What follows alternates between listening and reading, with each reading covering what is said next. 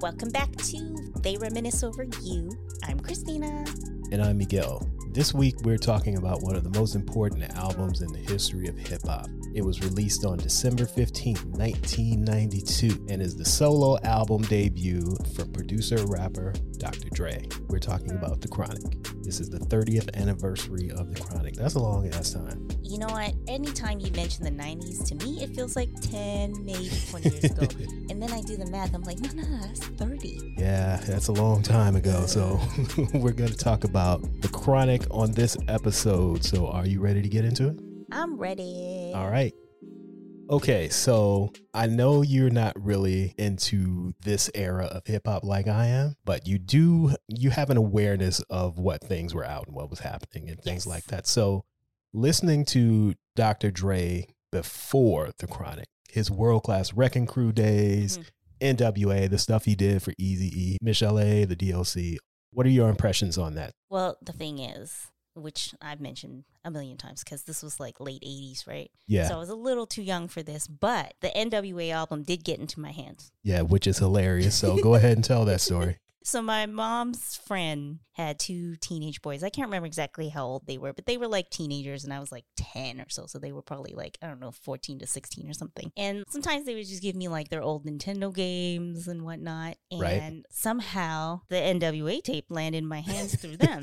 That's hilarious. A Yeah. little 10 year old in Abbotsford, British Columbia, getting NWA. yeah. And at this time, there was some rap that I was listening to, but it was very like top 40s kind of Right. stuff. You're listening to like Will Smith. Right, exactly. And um yeah, I was like and so it was in my hands too early. But I remember. funny. I remember that in my mind I also remember it being a dub. I feel like I saw like, you know, the handwritten tape thing, but yeah, so that was my first experience that I feel like I remember. I appreciate them trying to pass it on to the youth. it was a little too early. Okay. And so for me, my first real introduction to Dre was around the Chronic and stuff. Like I knew of NWA, Right. But I didn't realize that he was part of the world class wrecking crew until much later. That was a shocker to me because of like the shiny suits, the Right. electro music. I was like, what? Listening to thing- surgery. Yeah. And just those funny outfits and the Jheri curls. Yeah. So that was a shock to me that he was part of that group because just knowing him as Dre, Dr. Right. Dre. Um, so I never really got into NWA because I think by the time I fully got into rap, They it were was, done. It was old. They were done. Yeah. And then I think also that's probably why I didn't really get into like Easy E either. I just didn't listen to much of that. Yeah. I think I was surprised that some of that electro dancey stuff also made it into some of the NWA songs because I had always thought of NWA as like gangster rap. So I wasn't expecting um what's the one song? Something to dance to. Yeah. I saw an interview with Arabian Prince, and he was just talking about that first compilation that they put together, the NWA and the Posse. hmm And basically, he said their thinking was since Dre had been doing that world class wrecking crew type stuff, they would put that kind of stuff out as well. hmm Because if the straight out of Compton boys in the hood shit didn't work, we could Right. always go back to this. Okay. Uh, I don't know how it was in other cities, but in LA, that was very popular, that style of music. Okay. So they figured, hey, we got this in our back pockets just in case this other shit don't work out. Even when I was re-listening to some Michel'le stuff, it just reminded me of more like pop R and B, like Yeah. something Pebbles or even Paul Right. Abdul might sing, and I was like, "Oh, Dr. Dre did this too." He did. yeah. There is an album that I would suggest people listen to. Uh, it's from an artist that was signed to Ruthless named Jimmy Z. Okay. He plays the harmonica, he plays the flute, he plays the saxophone. It's not a very good album, but uh, him, Dre, and a guy who worked a lot with Dre in those days, a guitarist, bass player named Colin Wolfe, they put that album together. Mhm. And it's a lot of experimentation that they have on it. It's like 80s jazz that they're doing, Right. hip hop fusion, R&B. It's an interesting album to listen to production wise. Content, it's corny as hell. There's a reason nobody knows of it. But if you want to hear Dre stretching his legs a little bit, yeah. check that album out. I think uh, Michel'le too, just because you have some smooth, slow jams, and then you have No More Lies, this Right. very pop dancey hit. Yeah, but this goes even further than that. Imagine No More Lies with Kenny G, Okay. like from the late 80s. And that's what they were trying to do, I believe. okay. So before we get into the album, let's talk a little bit about what led to it. So first, why did Dre decide to go solo even though NWA was doing pretty well? The problem was he was doing all the work. Mm-hmm. So he did the NWA album, he did the NWA EP, he did Eazy solo album, Michel'le's solo album, the DOC's album, Mm-hmm. co-produced Above the Law's first album. And at this time, he's arguably the best producer in hip hop. Right. Depending on what you're into. It could be DJ Quik, could be Marley Marl, could be Premier or Dre. Okay. Just like when Cube was leaving, money became an issue. So is this how Suge Knight came into the picture? Yes. So the DOC was signed to Ruthless. He's looking at his contracts, him and Suge, and they're like, something ain't right here. The money ain't adding up the way it should be. Mm-hmm. They decide they were going to go off and do their own thing. They come back and tell Dre, hey, Cube's paperwork was fucked up. Mm-hmm. DOC's paperwork is fucked up. Chances are yours is too. Mm-hmm. So they get into his ear. He has a lawyer look over stuff. He decides he wants more compensation. Wasn't Suge the DOC's bodyguard? So how did Suge turn into this? That's an interesting question. And because Suge is kind of a bully, every story, Kind okay, Suge is a bully. and every story I hear about that, it basically sounds like he just forced himself into people's relationships without Mhm. them even knowing it. And by the time they realized it, it was too late. okay. So, like you said, he was the DOC's bodyguard and he was Bobby Brown's bodyguard previous to that. Mm-hmm. Hanging around with Bobby, he's learning the music game. Okay. That's why he decided to get in the DOC's ear. It was like, hey, you need to be getting a little more money than you should. Now he's the DOC's manager Okay. without actually becoming the DOC's manager. That's quite a promotion. It is. so he gets in Dre's ear, like I said, Mhm. and now he's unofficially Dre's manager because he's advising him on his contract status.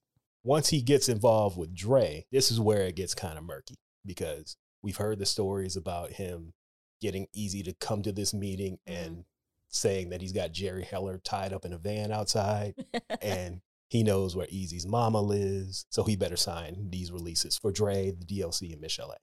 Did it happen? We don't know. But something happened and Dre 50, got a 50. yeah, Dre got a release and he's no longer on Ruthless. Okay. So Dre leaves one bad situation to go in another murky situation. Yeah. Basically. All right. So it's it's a murky fresh start. It's kind of a fresh start, but in his mind, all he's thinking is I got a new place to work Yeah. and this guy over here is going to handle everything else. I just got to make the music. Right. So now that he's got his own record label, he's got to stock it with artists. And this is how Warren G and Snoop, Basically, of course, yes. and so, the rest of them come in. So the the biggest find was obviously Snoop Doggy Dogg, Mm-hmm. who was a childhood friend of his stepbrother Warren G. Mm-hmm. Snoop and Warren have been buddies since they were knee high to a duck, as people say. and they're working on their own thing called 213 with Nate Dogg. Right. But Snoop is kind of too shy to put his music out in front of Dre. So Warren G is going to all these parties that Dre is having. Is like, hey, you should come over, rap for Dre, and we can get put on. And Snoop would go to the parties and just hang out because he was too shy to be in front of these people who are like stars already. Which is funny now Yeah. to think of Snoop as being shy. Yes. Because if you remember in the G Thing video and in the deep cover video, he doesn't ever really stay in the camera. Like Mhm. he'll look at it and then bow his head. But anyway, they're having one of these parties. Snoop isn't there. Music is playing. They're drinking. They're having a good time. The music goes off.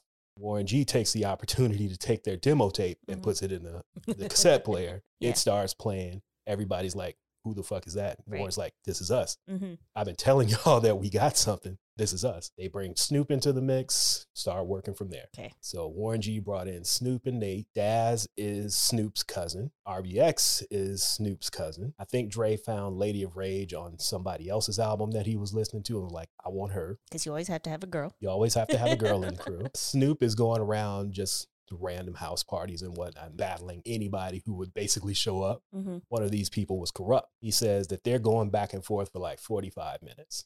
That's a long battle. It is. so they promised that if either of them got put on, they would bring the other one with them. Snoop got hooked up, brought Kurupt in, and now you've got your team. All right. You've got the Death Row Inmates. ensemble. Oh, Death Row inmates. They are the yes. Death Row Death Row inmates. inmates. it's on the cover. It says featuring the death row inmates. yes. I think we should take a quick break and get back and talk about the chronic. Okay. Are you enjoying this podcast? Hell yeah. you're enjoying it as much as he is, there's a couple things you could do. You can feel free to drop some coins into our collection plate at ko-fi.com slash Troy Podcast, and that's coffee, ko-fi.com. Link is also in the show notes. We're self-funded, so any support would be appreciated. And if you don't have any extra coins to spare, just leave us a five-star rating or review. Like J Lo's love, it won't cost you a thing. You're just sitting at home on the couch anyhow. All right, thanks. Back to the show. All right, and we are back, and we are now going to talk about what we're here for the 30th anniversary of Dr. Dre's The Chronic album. Yes. Uh, that didn't come out in the way I thought it would. I'm leaving it in too. Okay. Uh, like I said before we went to break, it introduced the rest of the Death Row team to the world. It was a bunch of nobodies that we had never heard of, including Snoop. You had Snoop's cousin Daz, his other cousin RBX, Kurupt the Kingpin from Philly, Lady of Rage from Virginia, Dre's stepbrother Warren G, and their homeboy Nate Dogg. They basically made the Chronic what it is. Do you remember hearing it for the first time? I do remember it because Nothing But a G thing was like nothing I'd ever really heard before. Because there were some hints of it in a couple songs in the last NWA album. Right. But since I wasn't listening to it, you wouldn't was, know it. Yeah, this was like, what is this? Yeah. Right? So I do remember hearing that, like, wow, what is this? Yeah. That signature sound, which would become what we know as G Funk. Yes. That little that sort of like high pitched synthesizer sound was very different and kind of like defined that sound. Of course, right. there's like other parts, but like nobody else was doing that though. Yeah. In terms of the production, what made it different is like you said, was the live instrumentation mm-hmm. because he had used live instruments on the NWA stuff before, like you were saying. But with each album, the samples became less and less, mm-hmm. and those samples would be replayed. So on this album is where it all came together and there was like a cohesive theme around it. Whereas on Niggas for Life, which I think is the best sounding album of all time of any genre. I don't mean like the raps or the beats or whatever, but the way it sounds, mm-hmm. nothing. I've heard nothing that sounds better than that. But with this album is when he started to incorporate more of the the funk elements mm-hmm. to it. Now people credit Dre with starting G Funk. Mm-hmm. He didn't. Okay. He made it great, but he didn't actually start it. So G Funk was actually created by Big Hutch, aka Cold 187 from Above the Law. And he said in an interview that when they were working on both Niggas for Life and their album Black Mafia Life, he went to the video shoot for Appetite for Destruction for NWA. He played Pimp Clinic and Never Missing a Beat mm-hmm. for Dre, and Dre was blown away by it. This is all going on at the same time of NWA having their own internal issues. Right. So once they start to break up and fall off, Above the Law kind of get caught in the middle mm-hmm. because they ended up losing their record deal when the label found out that Dre wasn't producing it anymore. Okay. So they're like, all right, we're not going to put this shit out. Were they on Ruthless too? They were signed to Ruthless, but they were distributed by Sony, I believe. Okay. And part of the contract said that Dre had to produce half of the album. Okay. He's gone. He's starting Death Row over here. Sony's like, if Dre ain't here, what we need you for? And they spent two years trying to get another record deal. Mm-hmm. And that's why Black Mafia Life came out after The Chronic, even though it was finished a year before. So mm. technically, he created it, but Dre perfected it. Mm-hmm. And perfect he did because The Chronic is one of the greatest albums of all time.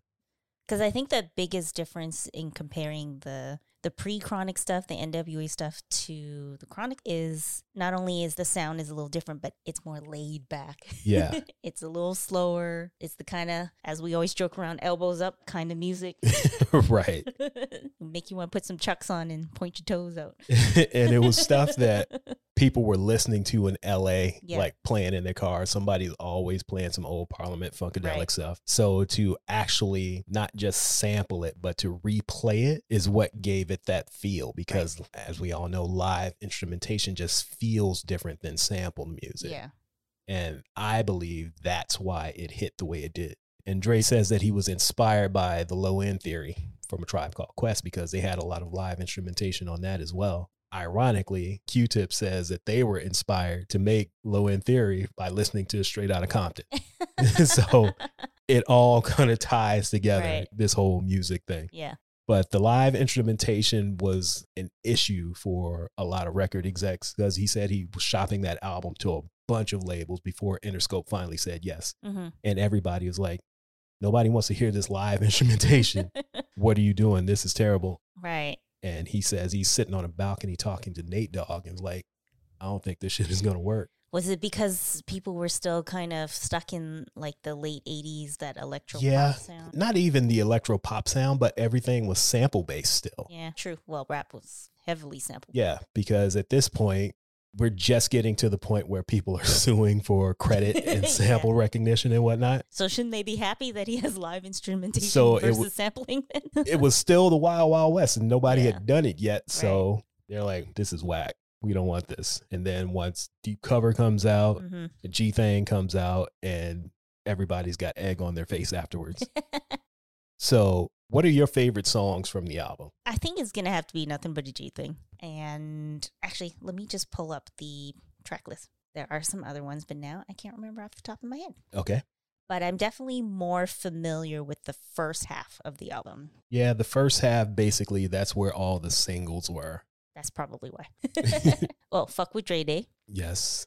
Mm, I like Let Me Ride, but not as much as some of the other ones. Okay. There's one more. Maybe there isn't one. Little Ghetto Boy. yeah, I'd say that's it actually. okay. Those are the main ones. But yeah, nothing but a G thing. Because you have the little intro melody and then you have Snoop just coming in all laid back. Rapping all slow. Two, three into the four. It's like, oh, okay, this is different. well, for me, it's Dre Day. uh huh. And we were talking about this the other day, and I always forget this, and I'm sure most other people do too. We know that he's talking shit about Tim Dog and Luke, hmm but everybody forgets that he's talking shit about Ice Cube on this song too, because it's just a little love tap at the end of it. And I always forget that because even when I was giving you songs to listen to, I was telling you about listen out for the Tim Dog and Right. the Luke stuff and completely forgot about the with the chrome to the side of his white socks hat. trying to check my homie, you best check yourself and all that stuff. And the irony of it is that was the second single from the album. Uh-huh. Third single was Let Me Ride. Ice Cube was in that video. They worked it out.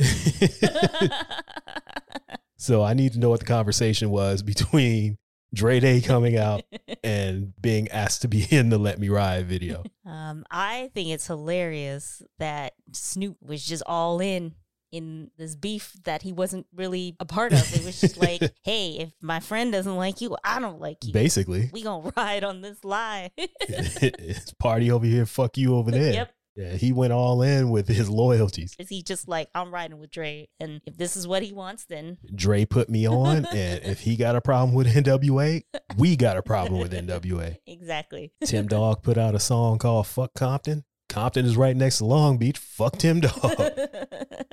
so, yeah, he's a loyal soldier, as they say. hmm Well, just looking at some of the samples that they did end up using, and it's no surprise that this was perfect for you because you listen to a lot of Parliament and Funkadelic and stuff Yeah. like that. So now you have the stuff that you grew up listening with mixed in with like this new stuff that you like. Yeah, I vividly remember playing this album going to high school basketball games. Right.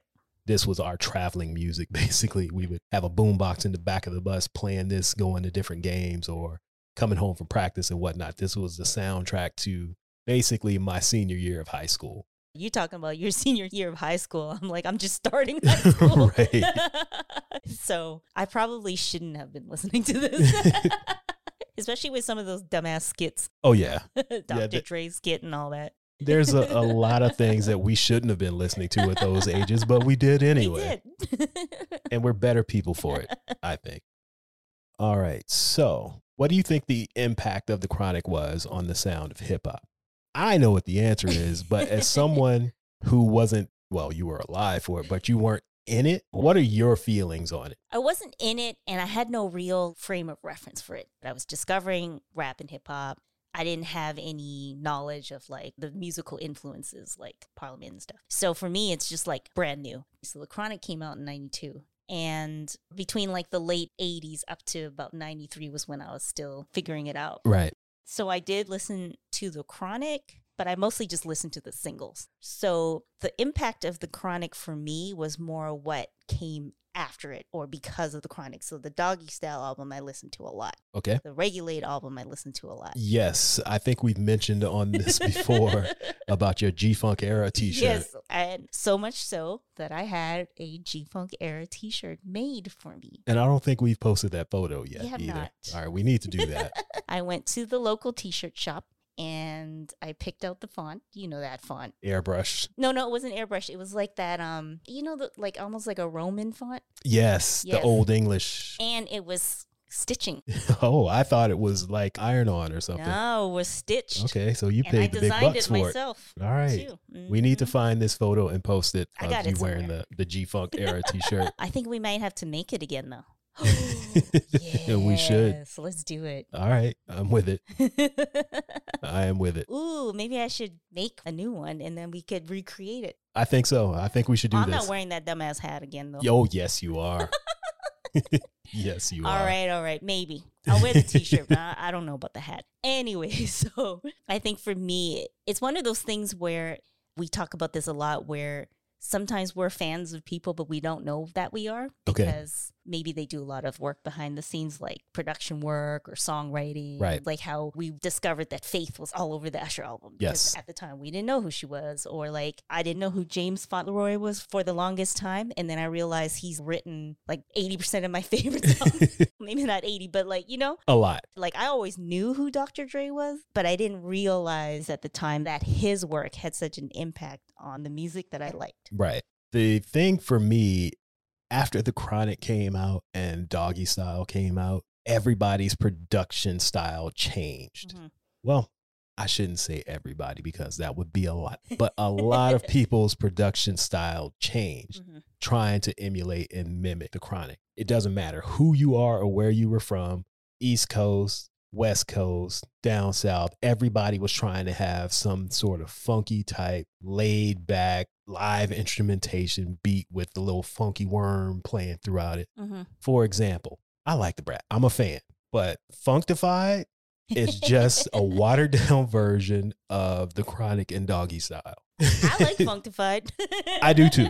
I do too. I'm a fan of Jermaine Dupri. I Mhm. like his work, but it's a blatant ripoff of what Dre and Snoop were doing at the time. And he's not the only one. Everybody was doing this. His own stepbrother, Warren G. I like Warren G. It's a knockoff. Dre didn't work on his album? He did one song, Oh. one song, but Warren G produced pretty much all of it himself. But see, Warren G was basically an intern for the longest time. Yeah, time. So he got he to learn there. from him. Yeah. he was there.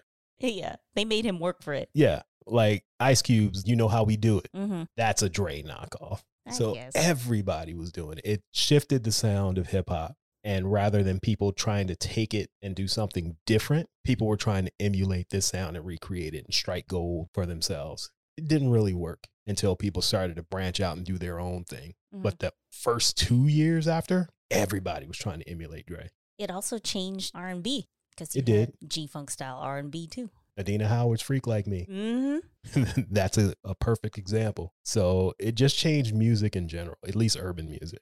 We talk about this a lot how rap has lost a lot of its regionality. Yeah. Even though you're saying, well, like Jermaine Dupri did it and other people did it, but it felt very, this is West Coast. Yes, it did. And that was because of the, like I said, the P Funk stuff. Yeah. There weren't many people outside of the West Coast that were doing those types of sounds. Mhm. Like early on, you had EPMD, Redman, basically everybody in the Hit Squad, Def Squad crew. They made music that sounded like they were from California, which is probably why they got over in LA because you got to chill sound like a record that a LA dude would make, but it's not. It's EPMD. So a lot of those acts were incorporating funk and whatnot, but it was very rare for people outside of California to be doing that. Because I definitely miss regionality.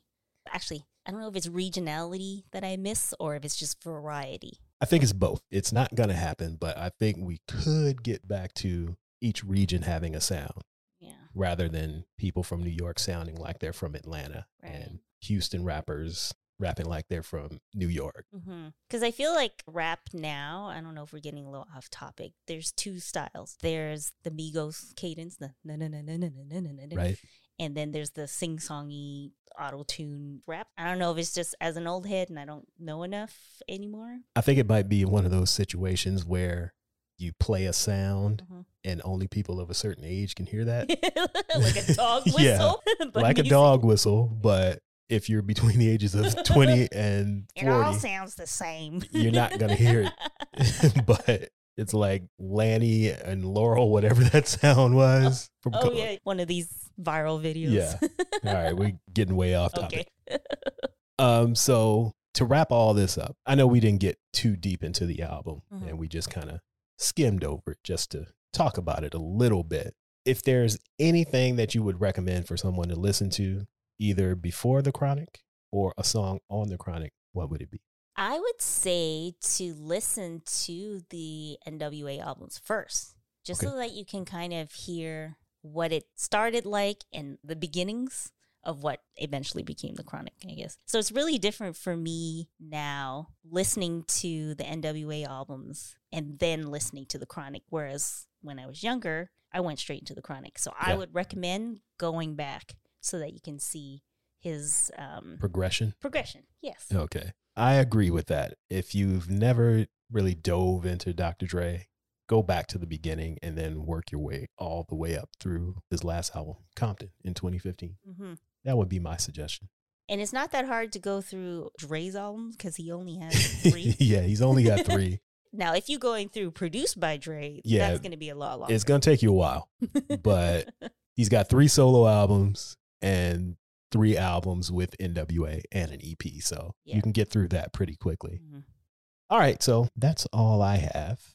Do you have anything you would like to say before we get out of here? Mm, just when I was revisiting some of these old songs, I was watching the music videos and I missed those very uh, realistic looking house party and beach party videos. Like these look like, you know, regular folks. They have, you know, a few girls that have obviously been casted. to yes. stand in the front looking pretty and stuff. But the majority of the folks in the video, I'm like, oh, I kind of miss this like non glossy, just bunch of people at a house party. I remember watching them as a kid, like, I want to go to a house party.